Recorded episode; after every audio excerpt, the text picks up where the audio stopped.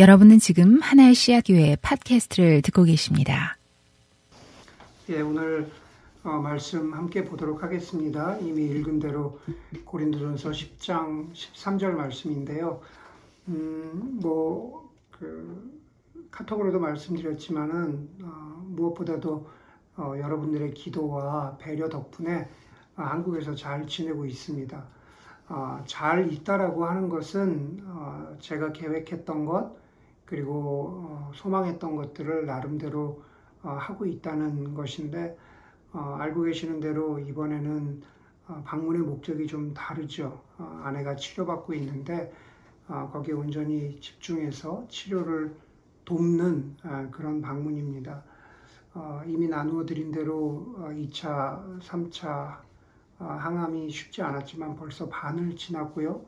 그러나 그럼에도 불구하고 어, 그 시간들 잘 어, 견딜 수 있도록 어, 힘주신 아내에게 힘주신 하나님께 감사를 드립니다. 오늘은 11월의 마지막 주일이고 우리 추수 감사절 연휴의 마지막을 보내고 있습니다. 그래서 오늘 본문 말씀을 통해서 하나님이 저희 부부에게 주신 하나님의 위로를 중심으로 어, 여러분들과 말씀을 어, 나누려고 합니다. 그래서 그것이 어, 저희에게 주신 위로와 신실하신 뿐만 아니라 또 여러분들에게도 그 위로가 함께 하기를 간절히 바랍니다. 먼저 제가 여러분들하고 나누고 싶은 것은 이것입니다. 아, 우리 모두는요, 고난을 통해서 하나님을 깊이 경험하는 유익을 얻습니다. 고난을 통해서 하나님을 깊이 경험하는 유익을 얻습니다. 아, 제가 유익이라고 말씀드릴 때 그것은 어, 물질적인 것이나 혹은 육신적인 것들을 말하는 것이 아닙니다. 우리가 흔히 말하는 대로 어, 질병이나 사고나 아픔이나 혹은 뭐 경제적인 파산 이런 것들이 어, 우리의 삶 가운데에서 물질적이고 그리고 육신적인 부분들이죠. 어, 그런데 저 여러분들이 잘 알고 있는 것처럼 우리가 그런 것들을 통해서 얻는 유익은 거의 없다고 보는 것이 맞습니다. 뭐 그런 것들을 통해서 무슨 유익이 있겠습니까? 그래서 우리가 유익을 얻는다라고 할 때 그 우리는요, 사실 우리의 영혼을 말하는 겁니다. 우리의 영혼이 어려움과 고난을 통해서 유익을 얻게 된다라고 하는 거죠. 그러면 도대체 얻게 되는 유익이 무엇인가라는 거죠. 아, 그 유익은 뭐냐 하면은 한마디로 말하면은요, 하나님을 하나님으로 다시 경험하게 된다라는 겁니다. 하나님을 하나님으로 다시 경험하게 된다라고 하는 유익을 말하기 이전에 먼저 여러분 우리가 우리의 영혼에 대해서 잠시 말씀을 나눠보겠습니다. 성경에서 이야기할 때요, 우리의 영혼이라는 것은 우리의 정신이나 우리의 마음으로 표현이 되기도 합니다. 아, 우리의 영혼, 우리의 정신, 우리의 마음이라는 것은요, 굉장히 강인할 때도 있고요, 또 한없이 나약해질 때도 있습니다. 음, 저는 저의 영혼이 참 나약하구나라는 것을 생생하게 어, 경험하는 그러한 순간들이 있는데, 뭐 여러 번 말씀드렸지만은 주로 산에서 그런 경험들을 합니다. 막 끝없이 정말로 리터럴리 끝없이 저를 괴롭히는 그러한 모기 때문에 산 모기 때문에 정신이 막 힘들어지고 아 어느 순간 더 이상 야 이, 제 도저히 안 되겠다라는 그런 마음이 강하게 들 때가 있죠. 어, 제가 말씀드리기는 바로 그 순간이 저의 영혼이 무너지는 순간입니다. 영혼이 무너지면 어, 그 순간에 어, 산행을 포기하게 되죠. 실제로 몸은 더 갈 수 있거든요. 몸은 더 체력이 있지만 마음이 더 이상 힘이 없기 때문에 집으로 발길을 어, 돌리게 되는 거죠. 하지만 반대로 사람의 영혼은요, 정말로 견딜 수 없는 순간도 이기게 만드는 힘이 있는 것 같아요. 가령 예를 들면은 우리가 잘 아는 어, 넬슨 만델라가 그렇죠. 어, 넬슨 만델라는 27년 동안 감옥에 갇혀 있었지만 그의 영혼이 꺾이지 않았습니다. 추록하고 나서도요, 넬슨 만델라의 영혼은 그에게 고통을 주었던 사람들을, 어, 사람들에게 복수하거나 혹은 그러한 사람들을 파괴하는 일보다는 평화를 만들어가는 일에 집중했습니다. 그런 면에서 보자면 넬슨 만델라의 영혼은 강인하고 아름다운 영혼이라고 말할 수 있을 것 같습니다. 여러분, 그런 인간의 영혼이 하나님을 만난다면 어떨까요? 독일의 철학자 니체가 말하는 것처럼 하나님은 우리 인간을 어, 좀더 정확히는 우리 인간 영혼을 한없이 나약하게 만드는 존재일까? 만약에 그것이 아니라면요, 하나님을 만난다는 경험은 도대체 무엇일까라는 거죠. 인간의 영혼이 하나님을 만난다. 여러분 우리가 아는 대로 성경 속에 욥이라는 사람은요 한 인간이 겪을 수 있는 모든 고통을 겪었습니다. 재산을 잃고 자녀들이 죽고 자기는 육체적으로 심한 고통에 시달렸습니다. 어, 육체의 고통이 사람의 영혼을 피폐하게 하는지 아니면은 반대로 나약해진 사람의 영혼이 육신을 더 무너뜨리는지 그 상관 관계를 저는 잘 알지 못하고 또 어떤 경우에는 사람마다 경우가 다 다른 것 같아요. 그러나 한 가지 분명하게 욥이라는 인간이 보여주는 것은 육신과 영혼 모두 철저하게 파괴되었다 이야기할 수 있을 것만큼 육신이 또 영혼이 고통 가운데 있었습니다. 그런데 욥기에서 욥이 이렇게 고백합니다. 내가 주님에 대해서 귀로만 귀로만 듣다가 이제 눈으로 봅니다. 여러분 귀로만 듣다가 눈으로 본다라는 것은 간접적인 경험이 직접적인 경험이 되었다는 말이죠. 그리고 더 중요한 것은 욥이 고백하는 것 그가 봤다는 겁니다. What he see 봤다는 겁니다. 여러분 욥이 본 것이 무엇일까요? 욥이 본 것은요. 하나님이 주신 보상이 아닙니다. 욥이 본 것은 하나님이 주신 어떤 어떤 더 처절한 욥에게 베풀어진 어떤 심판도 아닙니다. 욥이 본 것은 뭐냐 하면요. 바로 하나님입니다. 그렇기 때문에 저는 이렇게 말씀드릴 수 있을 것 같아요. 욥이 본 것은요. 그냥 본 것이 아니라 욥이 증거한 것입니다. 육신과 영혼이 그렇게 처절한 고통 가운데 있었지만은 그럼에도 불구하고 욥이 증거한 것은 바로 하나님이십니다. 제가 그 한국에 가기 전에 개인적으로 고린도 전설을 매일 아침마다 아, 묵상하고 있었습니다. 그런데 그 묵상 가운데 고린도전서 5장 7절에 보니까는요 이런 말씀이 있었어요. 여러분은 새 반죽이 되기 위해서 묵은 누룩을 깨끗이 치우십시오라는 구절이 있는데 그 구절을 묵상하면서 저에게 큰 은혜가 있었습니다. 먼저 하나님이 은혜를 주신 것은요 바로 우리 우리 교회를 생각하면서 주신 하나님의 은혜였습니다. 우리가 잘 알고 있는 대로 우리 교회는 10주년을 지나면서 어, 이제 새로운 10년을 어떻게 우리가 기대하고 무엇을 어, 고민하고 무엇을 기도하면서 앞으로 나아가야 하나 그러한 여정 가운데 있습니다. 그러한 과정 가운데에서 하나님이 목, 목 회자인 저에게 어, 주신 말씀, 여러분은 여러분 고린도 교회죠. 여러분은 새 반죽이 되기 위해서 묵은 누룩을 깨끗이 치우라 라고 하신 그 말씀이 누구보다도요 저 자신에게 주신 하나님의 말씀이었습니다. 목회자인 제 안에 있는 묵은 누룩을 치우는 것. 10년이 묵혀서 10년 동안 묵혀서 가라앉아 있었기 때문에 더 이상 쓸모가 없어져 버린 그런 누룩을 치우라고 하는 그 말씀이 저에게 큰 은혜와 도전이 되었습니다. 저뿐만 아니라 우리 공동체도 마찬가지인 거죠. 우리 모두가 새 반죽이 되어야 합니다. 그러기 위해서 우리 안에 있는 영적인 나태함이라든가 근거 없는 만족이라든가 혹은 영적인 무지함이나 영적인 멈춤, 정체나 혹은 심지어 퇴보 같은 것들 그러한 것들을 회개해야 합니다. 그렇게 말씀 묵상을 제가 마치고요. 기도하고 있는데 기도하는 가운데 묵상 중에는 깨닫지 못했던, 못했던 것들이 떠올랐습니다. 다름이 아니라 바로 제 아내를 위한 기도였습니다.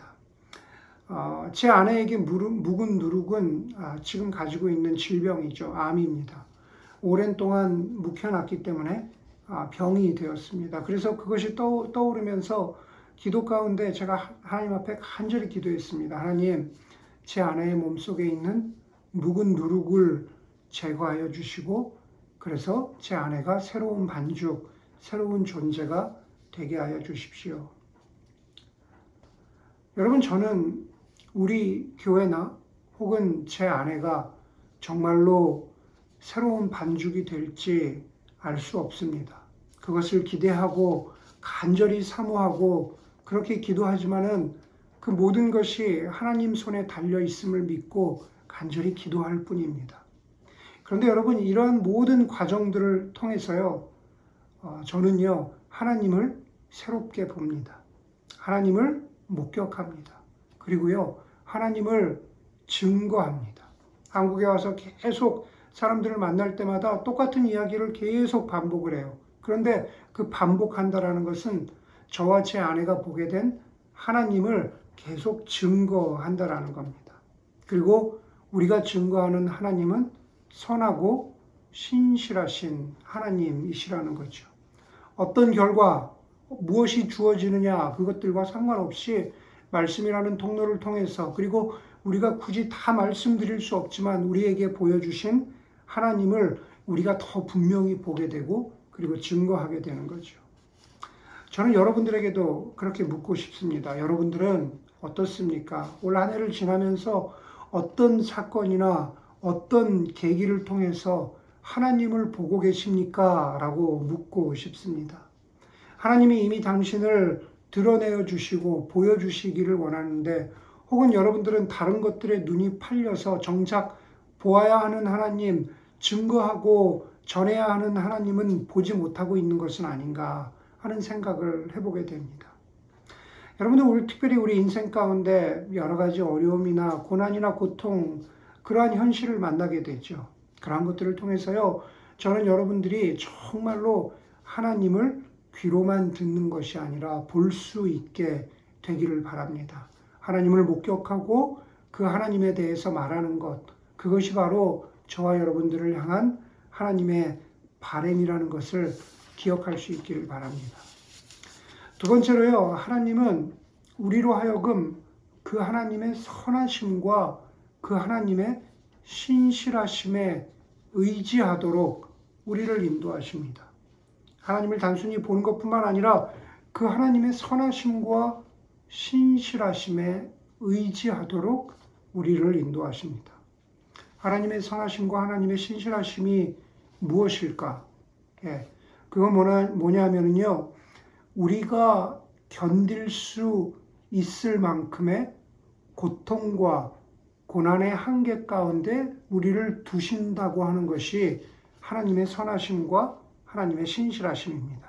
이 부분이 좀 어렵습니다. 그게 바로 오늘 고린도전서 10장 13절 본문이 하는 말씀입니다. 다시 한번 읽어볼게요.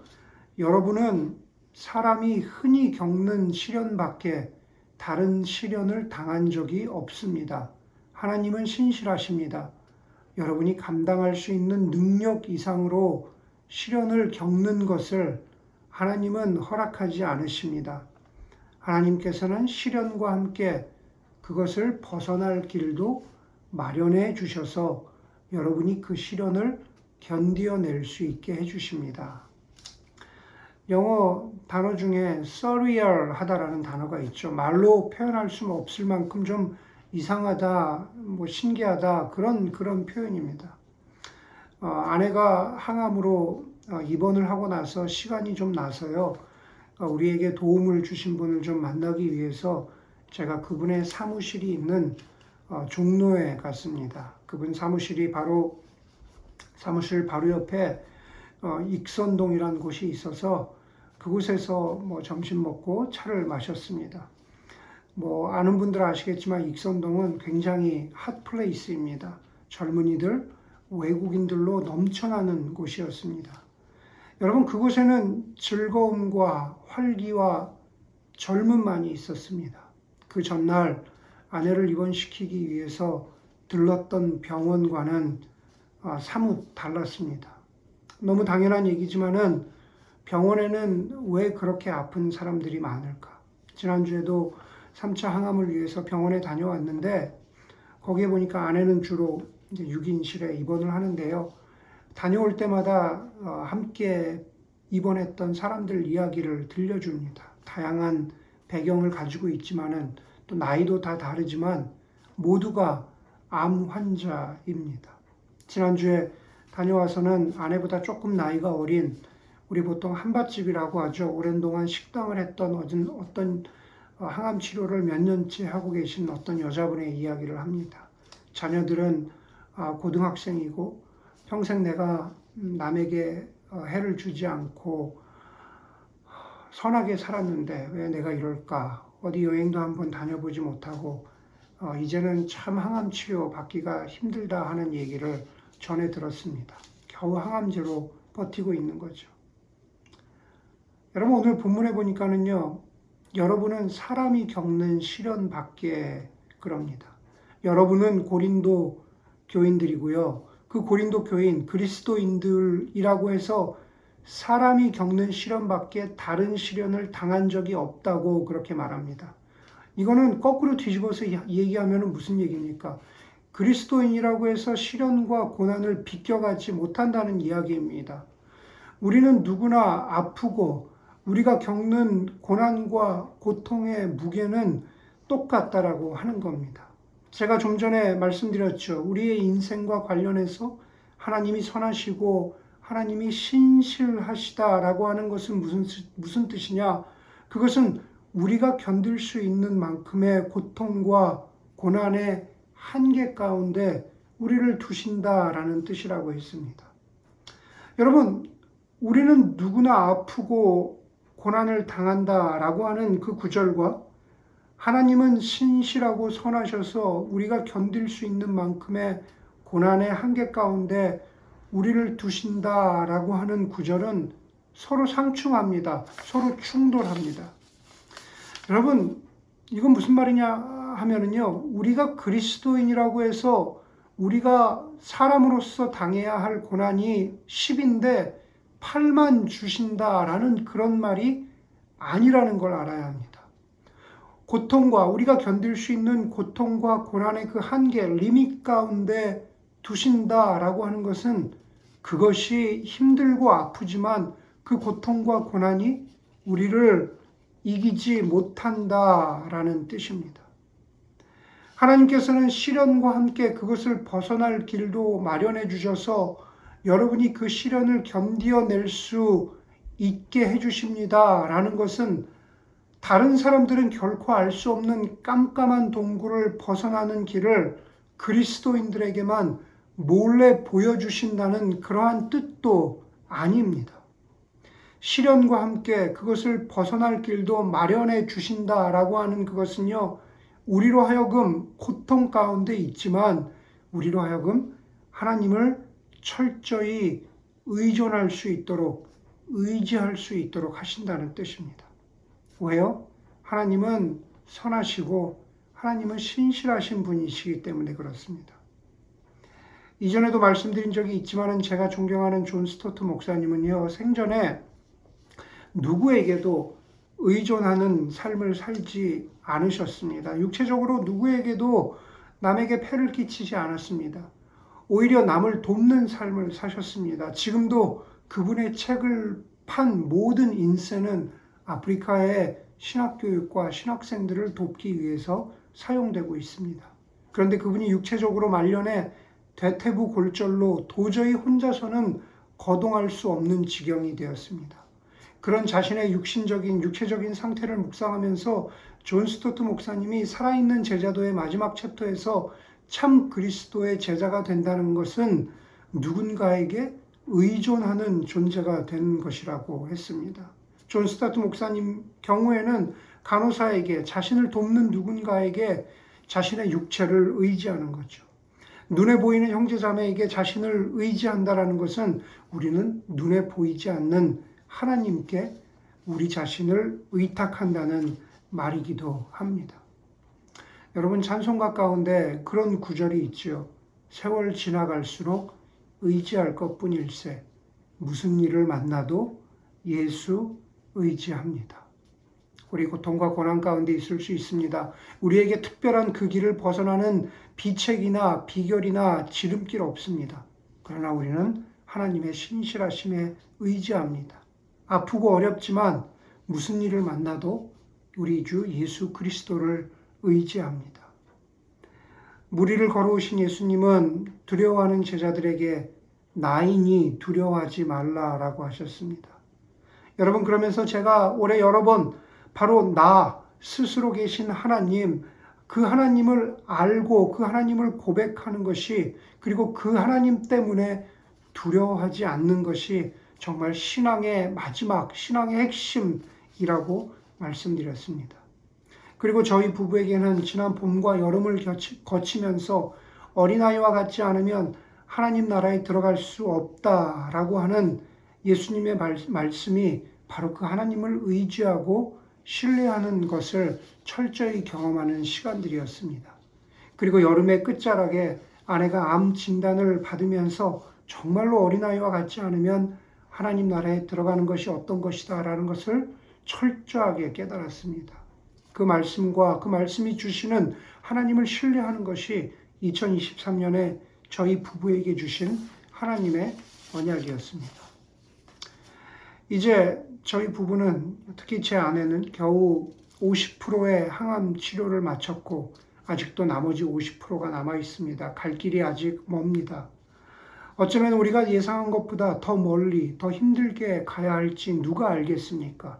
그러나 지금까지 인도에 오신 선하신 하나님을 의지하고 그 하나님을 믿고 나아갈 수 있는 힘을 주신 것, 그것으로 충분합니다. 예전에 유행했던 자동차에 붙였던 범퍼 스티커에 이런 구절이 있습니다. If God seems far away, guess who moved? 하나님이 멀리 계신 것 같다면 도대체 누가 움직인 것일까? 여러분, 어떤 때 우리가 하나님 멀리 계신 것 같아요. 그러나 지금 우리로 하여금 guess who moved? 지금까지 누가 우리를 여기까지 움직이셔서 이 자리까지 올 수 있도록 인도해 오셨을까? 여러분, 우리는 다 다르게 생겼고, 다르게 자랐고, 다른 성격과 직업과 배경을 가지고 있습니다. 그만큼이나 그렇기 때문에 우리가 걸어가는 순례의 길, 신앙의 길이 다양합니다. 우리가 겪는 고난과 아픔의 모습도 다 다릅니다. 그러나 우리에게 똑같은 것이 한 가지가 있습니다. 그것은 우리에게 나타날 영광입니다. 바울은 로마서 8장 18절에서 이렇게 말해요. 현재의 고난은 장차 우리에게 나타날 영광과 비교할 수 없다. 그 영광은 바로 바울은 하나님을 대면하는 영광인데 그것이 얼마나 굉장하고 감격스러운지 스페치레스 어찌 달리 표현할 도리가 없다라고 했습니다. 그것이 바로 우리의 순례의 마지막 종착역입니다. 여러분 저와 여러분 우리 모두는 하나님께로 가까이 가는 순례 여정 가운데 또 한 해를 보냈습니다. 조금씩 그분께 가까이 가고 있습니다. 이런 모든 순례 여정을 통해서 저와 여러분들 우리 모두는 하나님을 귀로만 듣지 않고 보았다라고 하는 하나님을 목격했다라고 하는 고백이 있기를 바랍니다. 그래서 내가 더 세월 지나갈수록 이러한 고통과 고난 가운데에서도 하나님 더욱 신뢰합니다. 의지합니다. 그 고백만으로 충분할 수 있는 올 한 해가 될 수 있기를 주의 이름으로 간절히 소망합니다.